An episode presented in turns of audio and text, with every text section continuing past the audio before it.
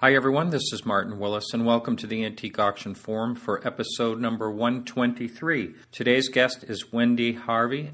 Couple of announcements. You can follow us on Twitter or you can like us on Facebook, and those icons are right on our website. If you'd like to contact me, that's info at antiqueauctionforum.com. Thank you for listening, and I hope you enjoy the show today.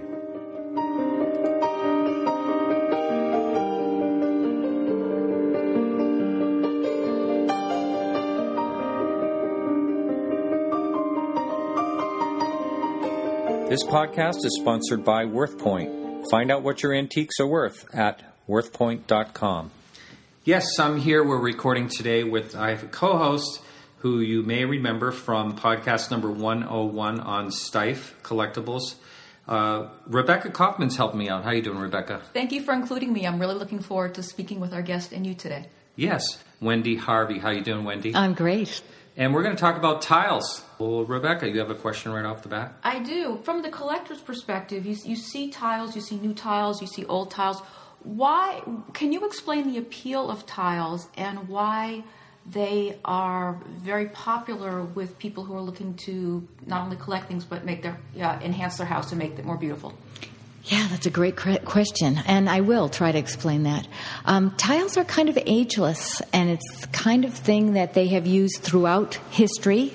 Tiles were made in BC, uh, and you can still go to parts of the world, um, maybe a little less safely than you could have in the past, but you can still go to parts of the world where they have tiles that are extraordinarily old and still look exactly the same as they did when they came out of the kiln. So that I think one of the appeals of tiles is it's one of those building mediums that really stands the test of time and does not fade in the sun or melt in the heat.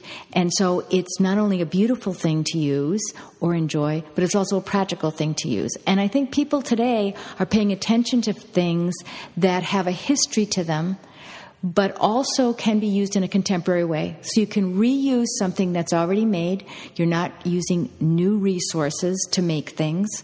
Um, you're using something that has a history and a beauty and you're incorporating it then in a way that's incredibly unique to you. And so your home then has something that has history, but it also has an artistic flair that you've created by using an old piece. Now, when you just said that they really nothing happens to them, do you care for a tile in a certain way, or is it just something you can just enjoy? You can. It's best not to drop it especially on a cement or tile floor. Yeah. Um, but other than that, there's very few things you can do that hurt it because it's high fired clay that's glazed. And so you really don't need to do much. Direct and sunlight. Direct never. sunlight doesn't hurt it. Um, heat doesn't hurt it, which makes it ideal for places that you wouldn't put major artwork. And still, you can have something that's decorative and beautiful um, because those things that would fade your oils or your watercolors are not going to hurt your tiles. So it says, it, from what you're saying, is that they're really durable. But that would be the front side. From the back side, how does does any chipping or breaking or any affect the value or affect the beauty or the collectability of them? Great question, because a lot of times people will want to use tiles outside, which is something they did a lot in temperate climates. Um, because the backside is usually not glazed, the, the moisture can get into the tile. So if you use them in a place where the freezing and thawing can happen, they're not going to last. So that was a great question. Um, the back of the tile is actually very interesting to collectors because it tells you a lot of information about who made the tile. Usually, the back of the tile either has a grid pattern or the stamp mark of the manufacturer, which enables us to focus then on when it was made and how it was made. Um, and the grid pattern, which they did by the manufacturers in order to help the tile adhere to the wall also gives us a lot of information about um, the time frame even within the particular manufacturer when a tile was used. And some collectors actually pay more attention to the backs than they do to the front. Why don't you tell the listening audience what a tile is and what it isn't well, there's a lot of controversy about that because there's a product called architectural terracotta, which is a similar process to a tile, but it's bigger, and they used it a lot in cladding buildings when they were building buildings, especially um, prior to like the 1930s. And so tile people kind of have this argument back and forth if architectural terracotta is the same thing as a tile. But for our purposes, how we define it is generally a pressed piece of clay, either hand pressed or machine pressed, that has been fi- glazed and fired and can be in a variety of sizes, but the most common sizes are six inch or eight inch. Okay. And and is that worldwide? No, it varies from country to country. Um, and odder sizes generally will give you a hint as far as which country it may have come from, but usually they're square. Now, when you said there's tiles going back to BC, were they fired? Absolutely. Um, but obviously not in the same kind of kilns that they were fired in during the Industrial Revolution. And so they're not as prevalent on the marketplace as the tiles that were made then because they were made in much larger numbers and could be made at a cheaper price point because of the Industrial Revolution. Now, is an early, very, very early tile like that extremely valuable, or is that not what makes a tile valuable? What usually makes a tile valuable is collectability. If there are more than one per- people in one person that wants that piece, usually value is determined on what price someone is willing to put on a piece. And in order to have more value, you have to have more people that are interested. So the tiles in the United States are the most valuable are the arts and crafts period tiles, mm-hmm. which were American tiles that were made during a specific time frame and were made by companies that are well known and very desirable to collectors who have fairly deep pockets. Mm-hmm. Like I saw a Marblehead tile that went for ninety-five thousand. Absolutely. So, and a Frederick Rhead tile just went for a huge amount of money at auction just this past few weeks. Are these single tiles or more like something you'd see around a fireplace or in a mosaic? The ones we're talking about specifically are single tiles. Um, obviously, if you have more of them, it may make them more valuable and it might make them less valuable because there are more of. Generally, if there are less of a particular thing, then it has greater value than if there are huge numbers of that same thing, even if they're really well known tiles like Marblehead tiles. Now, were, were, was it like a Marblehead tile like that that's really valuable? Was that uh, never meant for actually cementing? To No, most tiles were made to be used. Um, now, they may have been used in ways that we didn't think about now. They may have been in the back of a piece of furniture. Um, some of the most expensive and desirable English tiles came from very high end furniture pieces and were expensive even in their day. Can you name some of the uh, tile makers? First of all, American tile makers in the arts and crafts movement. Yes, some of the American tile makers, makers are Marblehead, who you've already mentioned, um, Grueby, and these were also companies that did vessels as well as tiles. They didn't just do tiles. Now, there were American makers that just made tiles. Um, but most people who are familiar with tile, American tiles at all are familiar because they're aware of the uh, vases that were also made by these companies. So there's a company in Cal- uh, there's a company in um, Connecticut called Hartford Faience, which was very well known for tiles. They did the tiles for the New York City subway. There were quite a few tile makers that were in New Jersey, including a company called Pardee. There were quite a few American tile makers that were in uh, Zanesville, Ohio. It must have been a really good area because they made pottery as well as tiles. And some of the tile companies, yeah. Roseville didn't make tiles, but Empire. But I mean, a lot of pottery. A lot of pottery came from Zanesville, so I think it must have the, the right combination of. Uh, so Owens was there, Empire was there, um, American Encaustic, which was probably the largest American tile producer that mass produced tiles for use and also did some art tiles. Um, there were a huge number of tile companies in California, including Gladding McBean, Catalina, which is very well known. yeah. I've seen the tile top tables. Yes, fabulous, mm-hmm. fabulous tile top tables, and very different aesthetic than you see from the tiles that were made in the on the East Coast right. or even in the middle of the country, which is kind of fun too. Bright, you polychrome. bright, yes, kind of the Spanish Mexican yes. influence in the color palette. Right. Wendy, if a company made both tiles and ceramics, would the marks on the back be the same? Sometimes, and sometimes not. Um, and it just depended sometimes on the tile, the time frame in which the particular item was done. Um, sometimes it just depended on the process by which it was made. Um, so there was a lot of variation, and of course, we are speculating on some of it as well because not many, if any, of the archives have existed or, or, still exist for a lot of the companies. So we don't know exactly the process by which they decided how they were going to mark which thing. So, are there really valuable mystery tiles out there? To me, there are. To me, some of the most interesting and therefore valuable to me tiles are the mystery tiles. The ones that were hand painted and we don't know the artist, but we know they're extraordinarily well done and they are pieces of art um, or tiles that we know are done by an American tile company because we can look at the glazes and the clay, but we don't know exactly who did them. So to me, those are much more valuable. And I have a very good friend that is collecting what's known as studio tiles, tiles that were made maybe uh, by a student. There used to be ceramic programs in many of the high schools in the United States. Mm. And some of these students were extraordinarily talented, and he has a phenomenal collection of what I would think is very, very valuable tiles. But they cannot be attributed necessarily to any one artist or even any one program. So to me, that makes them interesting and that makes them valuable. Now, a, little different tact. We'll talk about over glaze or painted over tiles. And that is, uh, we were talking earlier, I have a Gladding McBean tile that was painted by an artist, San Francisco listed artist.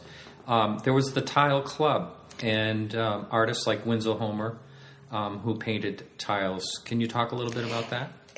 It was a very well known group of artists that did different kinds of tiles, and unfortunately, for most of us, we're never going to see them in person. But there was a very nice book that was done that speaks directly to the Tile Club, and it's very interesting if people have more interest in that. Um, it was a very popular thing to do. So it wasn't just famous artists that did tiles. Mm-hmm. Uh, people at home could do them. So the the women that did the china painting on the cups and saucers or the vases or the may also in fact have chosen to do some tiles and one of the founders of Rookwood actually started by painting, hand painting things, um, including some tiles and some of the well known and prized American tiles were hand painted. Did that include any of the Saturday Evening Girls? Yes, absolutely. Um, although most of their things were incised rather than painted. For American tiles, what is the Holy Grail? If I answer honestly, I would say the Holy Grail is different for each collector. So I'm going to tell you what I think the Holy Grail okay. is for me because, and obviously the Rhead piece, that was a very well documented tile. So the provenance was great. The one I mentioned before that went to auction for huge money. And we knew the artist, and the artist was extraordinarily prominent. So that, for that collector, was the holy grail. So was that in the six figures? Yes, it was. In a few hundred thousand or more? More. Wow. Wow. That's amazing. Now, worth it from that collector's standpoint. I happen to prize a company called Hartford Faience. I prize them because the artistry was amazing. The glazes were developed by um, the founder of Hartford Faience, whose name was Eugene Atwood. He worked with William Grueby of Grueby Faience to develop the glazes, and then Atwood went back to Hartford, where his family was from, and started this pottery that made tiles, and they were in high demand at the time. And he was only in production for a short period of time because he soon found out he could make more money making insulators. Mm. And the company continued to make insulators for a very long time, way after a tile business would have ended due to the American Depression. And so I prize them because they have all of the cachet of the American Arts and Crafts tile, but a short period of time in production, so you don't find them on the market that often. And so it's quite wonderful to find them. And to me, makes that that makes them valuable. Mm-hmm. Before we move into your your specialty, which is English tiles, um, what did the depression do to the tile market? It pretty much killed it. And the pottery market. Absolutely, absolutely. I, understandably, a few of the companies managed to limp through and to uh, consolidate their businesses and to merge with others, and they managed to stay in production and make a lot of the tiles that if we grew up after the war in the houses that were made when after World War II we recognize as the pink and gray tiles that were in our bathrooms black and mm-hmm. but none of the decorative tiles really survived. And certainly none of the artists that made the beautiful decorative tiles were able to continue. Well that explains the pink tiles in my bathroom. It does. After the war was there any revival in tile artwork or tile interest? I think there's a huge revival in tile interest, but not till the last 20 years when I, I began to see, as we were developing our business, I began to see artists that were starting to be able to make a living making tiles in exactly the same way they would have been made and have been made all over the years and all over the centuries, either pressing them with a, a, a tile press and then glazing them, or by molding them by hand and glazing them.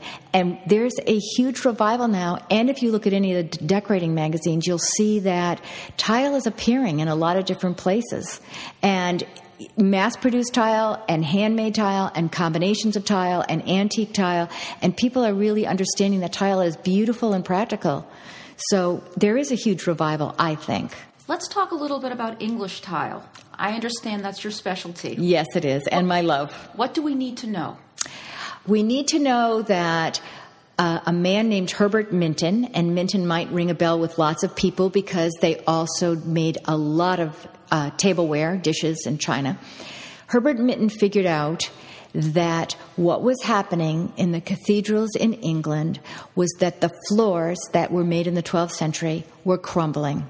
They were called encaustic floor tiles. They had been made and walked on for all those years and they were crumbling.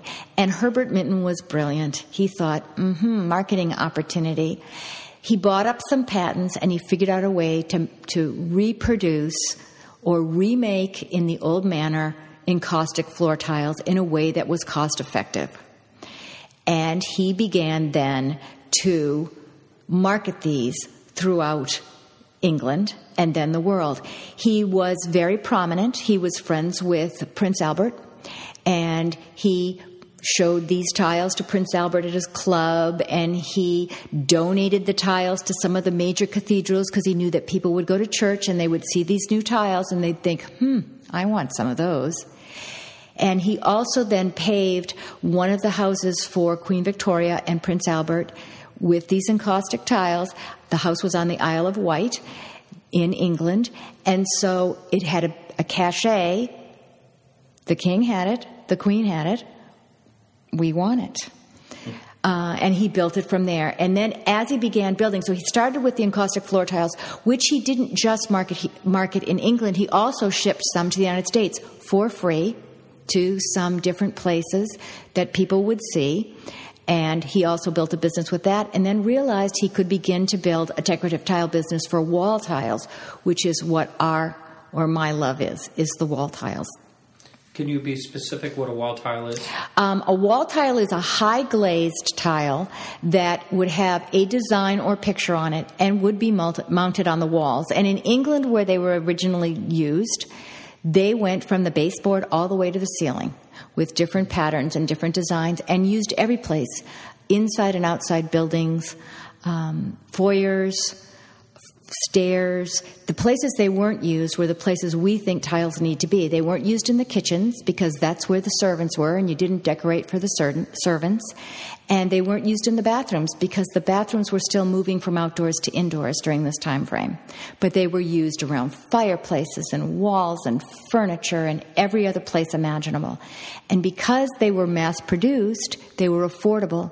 And because people were moving off the farms to work in the factories, they began to have some discretionary money. And because people are people, they wanted what other people had. And then there was something um, that happened. They had a worldwide exhibition in England. And people came from all over. And they began to see that there was this tile industry that was beginning and that things were beautiful and they could afford them. And they went away and started ordering them. Now, approximately what era was that? Late 19th century? Yes. Wendy, how does what you're describing, these wall tiles, differ from a mosaic? Oh, great question. Because mosaics are very ancient too. The, the ancient Romans used mosaics, yeah. but those are little bits and pieces um, that were put together to make a picture. And the tiles are six inch or eight inch squares, and usually the picture is complete in that square. And although the corners may be decorated so the squares can put together, be put together to build a bigger design, usually the, the tiles aren't put together to build one solid picture, although they did do those as well and still do.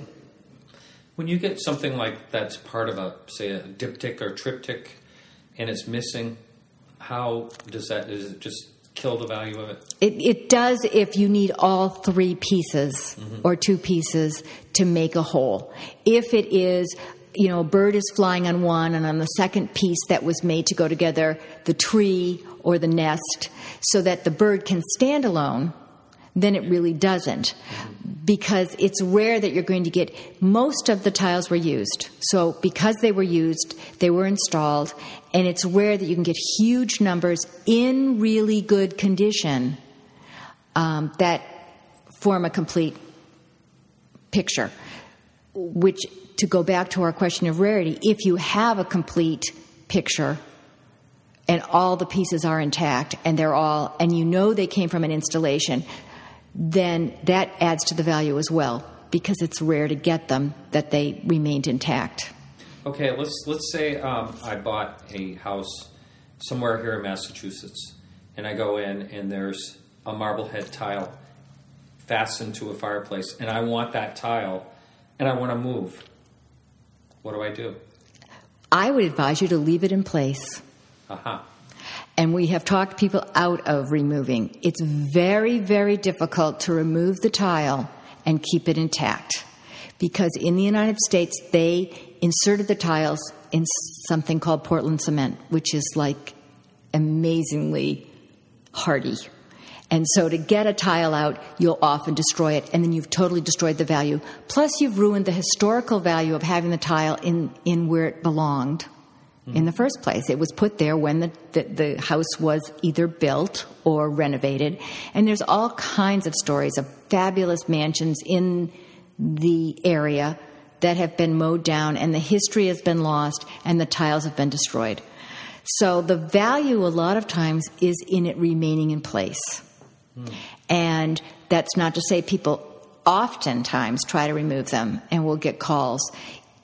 Generally, if it's absolutely crucial they be removed, you need a professional, and it's very expensive to do. In terms of collecting tiles and their collectability, if one has a tile and they know the story behind it, does that add to the interest and value? It certainly adds to the interest. It may or may not add to the value uh, if it's just a story about it, how it came through the family, or you know they went to the factory, or whatever. That adds interest. It might not. If in fact it has the whole history because you can talk about the artist, or it was a tile from the tile club or if it was a tile. And so there's more to it than just this is a nice story. Then it may, in fact, add to the value. If you're a tile collector, how do you display tiles and do you frame them? Good, good question. People ask me that very often. You can always um, frame them, like you said. That's a great way to show a tile. And many tiles are little pieces of art, so a frame is totally appropriate The other thing that's very easy to do is to take a tile and put it on a little metal plate rack. They're just little, mm-hmm. okay. Um, because that's interchangeable and you can move it from place to place. They work really, really well if you just uh, put them on a on a rack or like behind a in a bookcase or behind a sink or someplace where they just lean a bit. You can just tuck them there and then you can pull them up and use them. A lot of people do that in their kitchens and then they serve on them. Mm. Because if the tile surface is flat, it's not going to hurt if it has your cup of tea on it or something your casserole.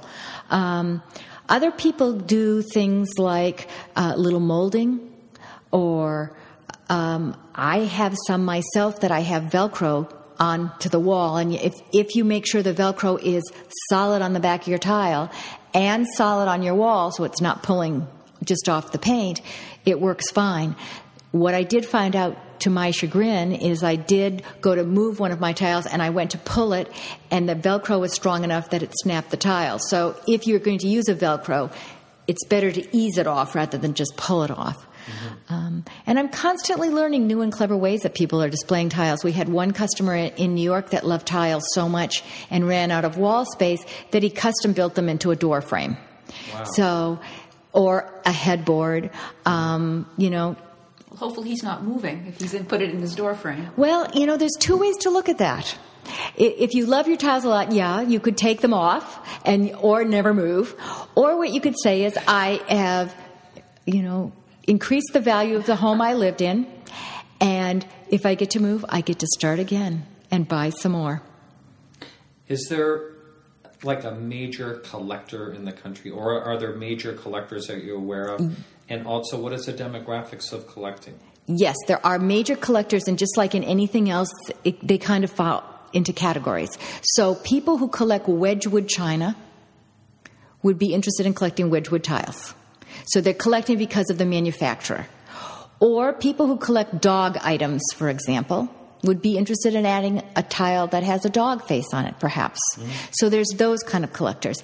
And then there's collectors that are collecting for the prestige value. So they're collecting the best of the best from maybe every American tile company or every English tile company, or they're interested in collecting the best examples by an artist that worked for that company. Um, so collectors vary, and they are as interesting as any other collector in any other field, and they collect for a variety of different reasons. Um, so I'm always meeting new collectors who are collecting for whatever reason they have, and it's fun to hear their stories because they all vary. Any young people collecting? Yes, and great, great question because you know it, it seems to be you know antiques seem for many people to be very stuffy um, and something your grandmother had, and that you never wouldn't necessarily, or your mother had, um, and you wouldn't necessarily want to live with. We're finding that our young customers are attracted to tiles because of the graphic value, because the fact that they are so in your face with fabulous designs, and that you can use them. And so most of our young collectors are collecting to actually do a project. They're going to put them back in a kitchen. They're going to put them in a solarium. They're going to put them in the in the shower again. They're going to put them in their child's bathroom or bedroom. And so they're collecting because of the historic value less than because of the graphic design, which are surprisingly contemporary and are using interesting and different colors that are still usable today and that you can design with, and that they're practical and actually quite affordable. And the other thing that's great about them is they don't take up too much room. Absolutely. And we have a lot of customers who live in cities who collect for just that reason because they'll go, they give you a really good design impact over a door or a window or a narrow wall that you wouldn't want or, or wouldn't really house a major piece of art, but still need a little design influence. So, yeah, they work really well because they don't take up a lot of space. I would almost cringe if, like, someone had a really nice tile and they decided to mount it to their fireplace. It was, to me, it would almost seem like that's not the right thing to do. Like we want to keep it by itself, but it's just well, and I think that the best place for antique tiles is where they were originally installed, and the next best place is to be reinstalled because really? they're going to then remain intact for the next 500 years or however long your particular installation lasts. And the thing I've learned from the customers is we all have a price point at which we're comfortable. So you might say, my really nice tile that I paid $50 for, I'm not comfortable putting on my, my fireplace. And the next customer might say, it's only $50. That's not a lot. That's going to make my, my fireplace beautiful. I want to enjoy that. And we have customers that at any price point feel that way. So and we all have to decide what our own area of, of, comfortableness is with using our antiques. I just feel like they should be used and enjoyed, and certainly installing them is going to keep them safe and beautiful, and everybody's going to enjoy them. Wow, that's that's really a, a turn on what you know the general feelings are about a lot of things like this. So that's very interesting. Um, what is the price point someone can start collecting at? Well, again, it depends on exactly what your collecting style is. And some people like to collect more things more frequently. You know, every time you go out, you want to find something. Uh, in which case, you can probably find tiles that were made in the 50s and 60s for around $10. Um, the tiles I specialize in that were made in the 1880s, the ones that have pretty flower designs on them, average about $50 a piece. And then tiles that have uh, tell stories or have um, figural things on them, generally average about $100 a piece. And then, of course, it can go up from there. So you need to decide what do you want to do with it? How, what your collecting style is like. Do you want to do you want to buy something every time you go shopping, or do you want to wait and buy something a little more special? So you might want to save your ten dollars for one fifty dollar tile, and then so you you have to put all that together and see uh, what you what you really want to do with it and how you want to use it and what's good for you. As someone who loves tiles, can you tell us about an experience you had that you held a tile in your hand that you felt some magic about it or felt something wonderful about it or recognized its value or beauty? Yes. Um, so now let me give, give a minute to think which one gave me the most tingle. I think the one that gave me the most tingle was when we visited a friend in England, who is a very um, not only well known tile collector, but a tile lover. So he's never met a tile he didn't like. And because of that, he collects across the board, which is a little different than most collectors. Most collectors focus. And we were going through his collection, and he was showing us all kinds of fun things. And all of a sudden, he pulled out this shard that was done, and he could tell me the monastery that it was made in and the king that it was made for and what price point they sold it for, which was pennies, which in the Middle Ages was extraordinary money. And it was really fun to hold this little piece of, for me, ancient history in tiles. And now I realize there were tiles older still, but the chance of my being able to touch them and see them is probably slim. But this I could actually touch, and he could tell me so much about it because it was an English tile, and he was an English scholar, and so that was probably one of the most fun things. Mm. But I'm still finding things. You know, we are still have been doing this business for long enough. Thousands of tiles have gone through our hands. We still find tiles that make me tingle. And it doesn't necessarily relate to the rareness of the tile or the maker of the tile or the size of the tile. It, it, it catches, it's like, you know, finding a, a gem. And the gem can be a different gem each day, and it can be of different value each day. And it was, it's really still fun to find a tile that I've never seen in that colorway, or a company I didn't know they made tiles, or a glaze that, how'd they do that? Or um, something that's just extraordinary from some different kind of point of view. So I think you can find gems all the time. And I, I think I'm still in this business because it still makes me tingle. It's not just that one rare, rare piece. Well, that's the mark of a true collector. I think that's expertise. true. I think that's true. Um, there was several years ago, either Barbra Streisand or someone bought a tile top Gustav Stickley table. Was that a Grueby tile? Do you happen to know? I don't know, but I would suspect it was. Mm-hmm. Um, and certainly, Barbra Streisand was a major collector of arts and crafts and served to drive the price up for arts and crafts across the board.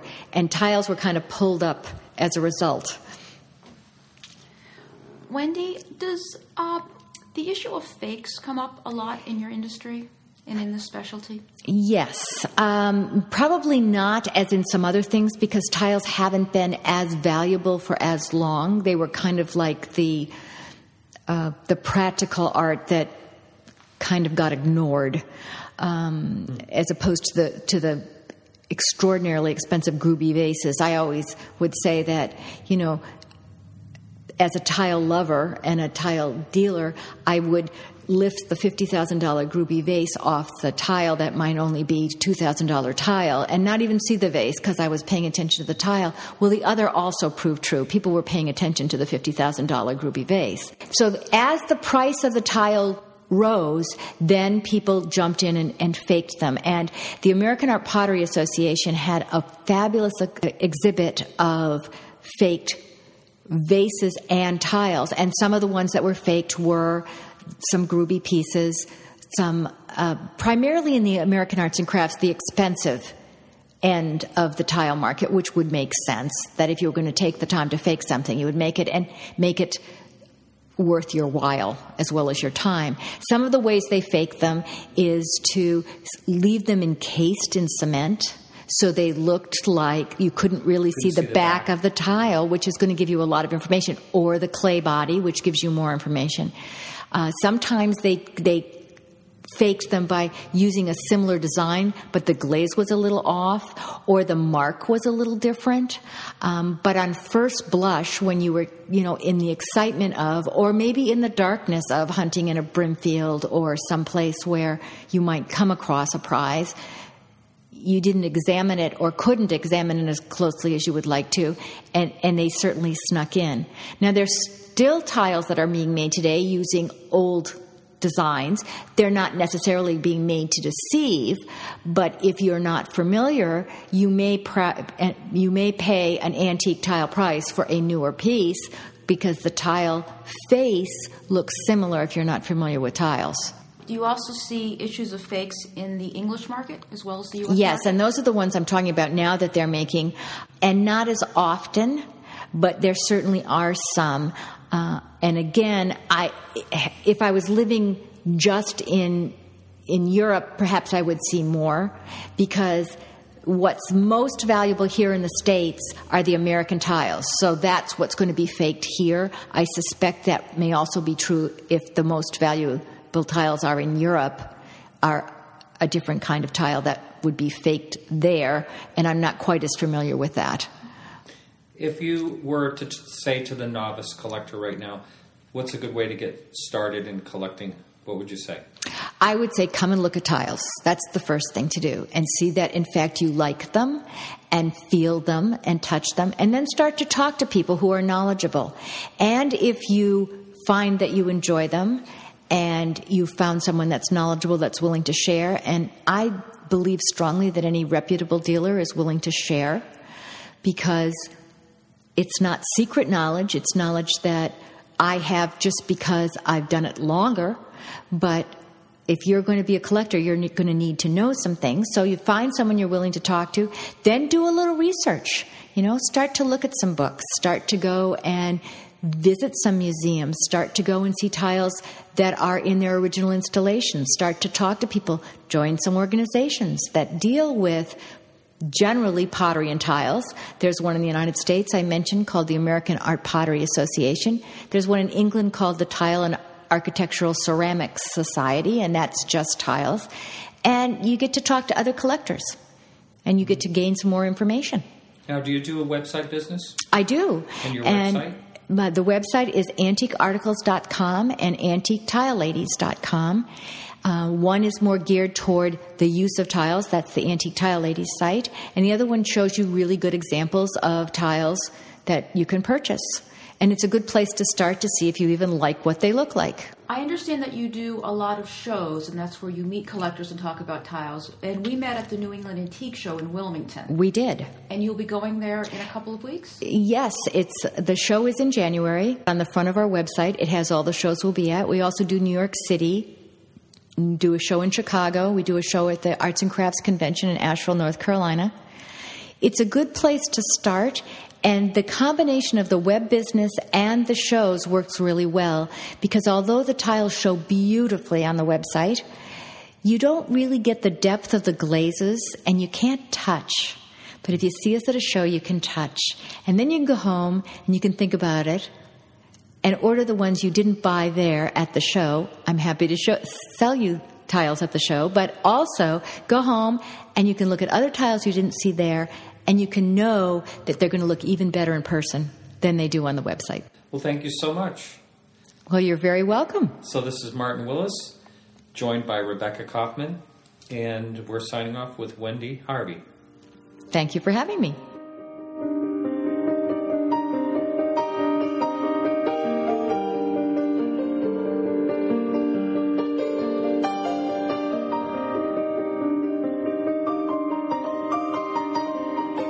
This podcast is sponsored by WorthPoint. Find out what your antiques are worth at worthpoint.com.